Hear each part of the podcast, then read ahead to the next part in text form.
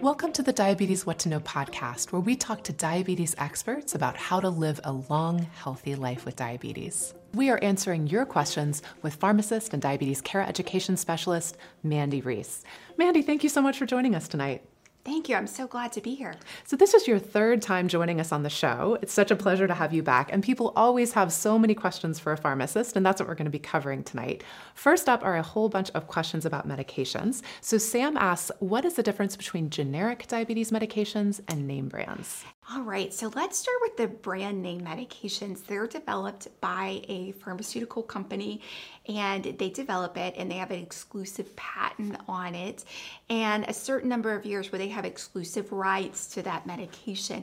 Then, after that time lapses, other companies can create generic medications which has the same active ingredient as the brand name medication, but the inactive ingredients are different. So basically, the same medications. I know a lot of people worry that the generic isn't as good as the name brand. What would you say to them about that? I would say it's just as good, particularly in the area of diabetes. There's some other disease states where there are some differences where you can't interchange brand and generic, but in diabetes, you certainly can.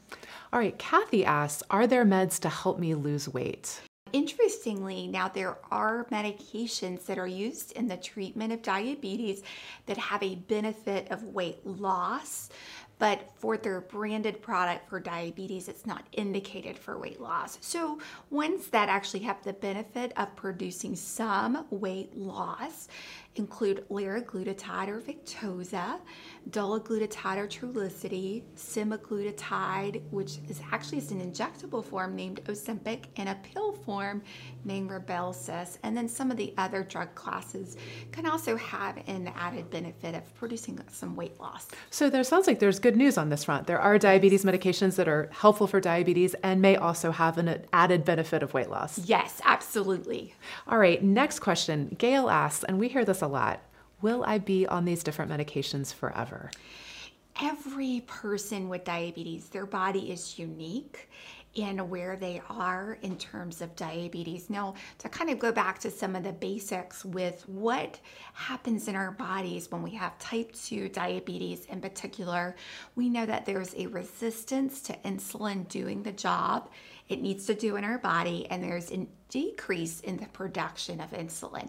So, where an individual person's body is with each of those two processes really will determine the treatment. Now, if they uh, may, if they increase their physical activity significantly, they make nutritional changes, they lose weight, that's certainly going to change the treatment for type 2 diabetes.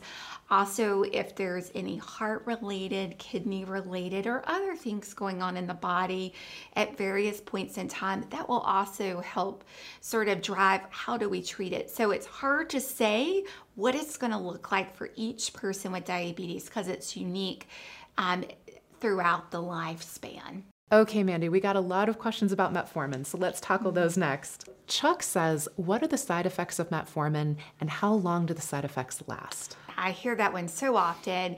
Primarily, it's nausea, diarrhea, and sometimes vomiting. Diarrhea, diarrhea really being the most common. It's after a couple of weeks it'll go away, and then also if the person gets extended release versus immediate release metformin, that will help. And then a little tip I'd like to share with folks is to take a probiotic with the metformin. Take it after you eat or at bedtime and that can help decrease those side effects. Great answer. Nadine asks, why does metformin smell like fish? It is very hard to swallow them. Oh, it's quite fishy, we must say. so, that is actually more common with the immediate release versus the extended release. And it has to do with just inherent characteristics of the medication itself. And depending on the generic um, metformin, between the different manufacturers, it will vary in how significant that fishy odor is. Um, but oftentimes, if the person switches to extended release, it's a lot less. Oh, great. Good to know. All right. Uh, Sammy says, uh, Will I ever be able to get off of metformin? It's hard to say um, without knowing specific information. And so I always tell folks is, you know, it just depends on changes in lifestyle, um, processes that are going on in the body. Um, so the journey with diabetes for each person is unique and we can't tell what the future holds. We just have to take it one day at a time and be engaged um, in our um, healthcare choices and in their lifestyle choices that we're making. So, I, I would like to ask you what are the benefits of metformin? It, it's first line therapy. We know it's safe, but I think sometimes people feel like it, it's not a great medication. What would you say to that? Well, one thing I want to say right off is it does do a great job with stopping the excess release of glucose from the liver. It does help um, also. Um, help the body better use insulin to decrease some of that insulin resistance. And there are some studies looking at the benefit of metformin for reduction in cancer. Um, also, some of the um, impact that it may have on decreasing the aging within our body. Now, those are certainly not approved indications, but it's actually being looked at for other types of indications outside of type 2 diabetes, and it is a safe medication Sometimes I will hear folks say, oh, well, it's going to hurt my kidneys or something. No, metformin does not damage the kidneys, it does not damage the liver. Oh, that's great to know. All right, Julie says, I'm on metformin. Does that mean I will likely have to go on insulin if I don't get my A1C under control? She says it was 7.2 in June.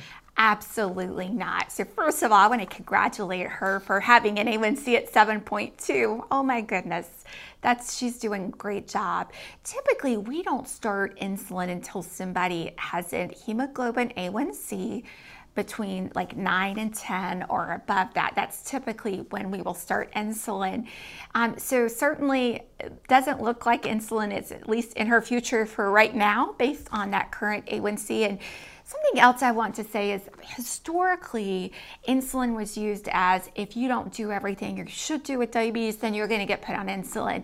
The conversation I like to have with folks in my practice is hey, insulin, if we get to the point we need it, we're replacing the what the body can't make. It's not a punishment for doing something wrong. That is such a good point. I'm, I'm so glad you're telling that to folks. So, speaking of insulin, we had several questions on that. Mason asks My insulin froze on a trip. What do I do? Oh, that's just a hairy situation. So frustrating. With that, unfortunately, the insulin will need to be thrown away. They will need to probably call their provider or call their pharmacy where the prescription is and have it transferred to a pharmacy in the area where uh, they're vacationing. Okay, so can't use that insulin, unfortunately. That, no. All right, Gary asks, how does one decrease insulin resistance? Oh, eh, this is where lifestyle really makes a big difference. So, increasing physical activity, both like cardiovascular, going for a walk, and resistance training, doing some push ups and some things like that, Pilates those are examples where it will decrease insulin resistance. And the other way to decrease insulin resistance is as we start to lose weight. And that can be through changes in our nutrition, our physical activity, or if there's medications that we're on that are causing weight gain or whatnot, really working through each of those. Great to know. Judy says once your rapid acting insulin dose is lowered, how long does it take for your body to adjust? it really depends on the individual person. It really could take a few days for the person to see a difference. It's really individualized on how quickly they're going to see the change. All right, Annette asks, what's in the future for drug treatment of diabetes? Are there any new drugs in development? There are. There's a couple that we've seen exciting exciting results from in their trials. One is actually being produced um, by Lilly, and it's taking the GLP 1 agonist and combining it with another type of incretin hormone that's found in the stomach, which is where the GLP 1 agonist works, really using those two together in the treatment of type 2 diabetes, and we've seen some positive results with that. We also currently have a class of drugs that work in the kidney on, uh, it's called an SGLT2 inhibitor. And there is actually a newer medicine coming out that's going to work on the SGLT1 receptor and the SGLT2. So that's going to be exciting to see what's happening with that. There's also a medication that they're studying that actually um, basically suppresses the glucagon receptors, which ultimately increases the amount of GLP 1, which is in our stomach, and that impacts our glucose. And then also, they're working on an oral insulin, which is very exciting. So, lots of things in the pipeline. Tom asks, um, in the past, my morning readings were 128 to 135. More recently, my morning readings have varied greatly 150s to 180s or more. My weight has been stable. Why are my numbers going so much higher? It really is driven primarily by how much glucose or sugars being released by the liver during the night. That's the primary driver of the fasting blood sugar in the morning. Assuming somebody's not working third shift, that they are sleeping through the night. What I would say uh, for the for him is to think about bedtime snack? Is he having one? If not, maybe it's time to add one, a lower carb, a higher protein bedtime snack uh, would be certainly an option to think about. And maybe even a, a little walk, like a 10 minute walk after dinner. Could make a big difference. Yes. Okay, so look at that bedtime routine and see what he could tweak. And probably, if, if there's nothing available, maybe talk to his doctor about yes. what's happening. All right, Linda asks Are there cough medicines that people with diabetes can take that have less or no sugar? I always tell folks when you're looking at the aisle at the pharmacy and you're looking at those over the counter medications for allergies, sinus, and cold, and you're seeing all the liquids, make sure you look for sugar free. Um, that's the biggest um, important thing to keep in mind is making sure that you're getting a sugar free liquid, and it needs to say that on the label. Oh, good to know. Uh, Mary asks Does diabetes affect your sex life? What would you say to Mary? Absolutely, it does. And I've had a lot of conversations through the years for with folks with diabetes about this topic. And unfortunately, sometimes folks aren't comfortable talking about it, but it's a topic we really need to talk about. So, with high blood sugars, what that does is it does affect blood flow, and that includes blood flow to our sex organs. Um, and so, if we have high blood sugars over time, that can decrease blood flow. We also can see nerve damage to all sorts of organs in our body, including our sex organs. For men, high blood sugars can lead to lower testosterone levels, which does impact sex drive. And also for women, high blood sugars over time can decrease vaginal lubrication high blood sugars do make a difference. And so, another reason to really think about being proactive and, and getting the blood sugars to a healthy level. If someone is experiencing some of these side effects, is there anyone you would recommend that a person talk to about, you know, about what what to do to manage them? Talk to their primary care doctor um, about the symptoms they're having and what's going on, because also um, high blood pressure can, particularly in men, can affect the ability to have an erection. So it's very important to have that conversation with the primary care doctor. I know one thing you're very passionate about is continuous glucose monitoring. Yes. What would you like the folks watching at home to know about CGM devices for people with diabetes and, and how they can be helpful? Absolutely. So, first, I think for folks to realize that one, uh, with the continuous glucose monitor, it gives data in real time for that person. So, I'd say I always tell, give this analogy if somebody checks their blood sugar, it's like taking a picture with a camera. And if they're wearing a CGM, it's like taking a film.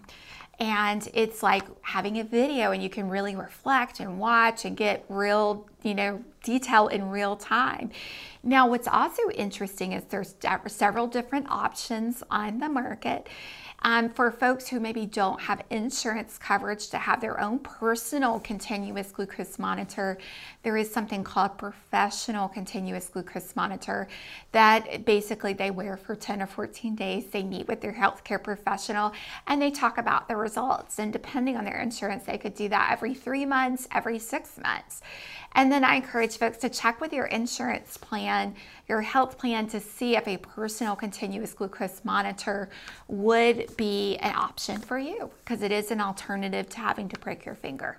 Great point. And it gives us a lot more information, is what I hear you saying. Absolutely. And would it allow us um, to make choi- better choices about food if we're looking at those numbers kind of before and after meals? Absolutely. There's a gentleman I'm working with right now, and um, he's um, really struggled through the years in making different choices um, because it's just hard to change. I mean, it's just a human thing.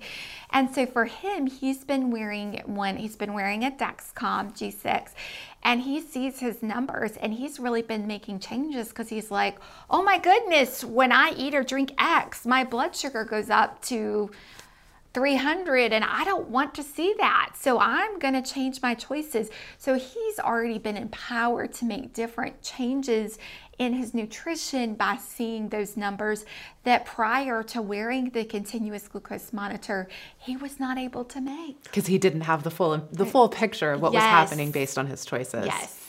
Mandy, you're a pharmacist, an amazing diabetes care and education specialist. What do you wish every person with type 2 diabetes was asking their pharmacist about? Is there anything we should be talking to our mm-hmm. pharmacist about? Absolutely. Oftentimes these days, especially as we get older, we're seeing multiple different healthcare providers, we're seeing specialists, generalists, and they're all prescribing, but they may not know what other providers are prescribing.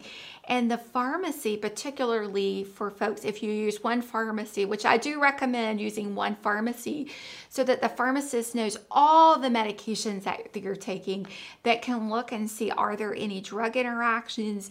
They can also see um, are there any medications that maybe are impacting the person's diabetes and their glucose also really having those hard discussions with the pharmacist if there are barriers to getting medications whether that's cost or a person's experiencing a side effect don't just stop taking a medication and not tell anybody.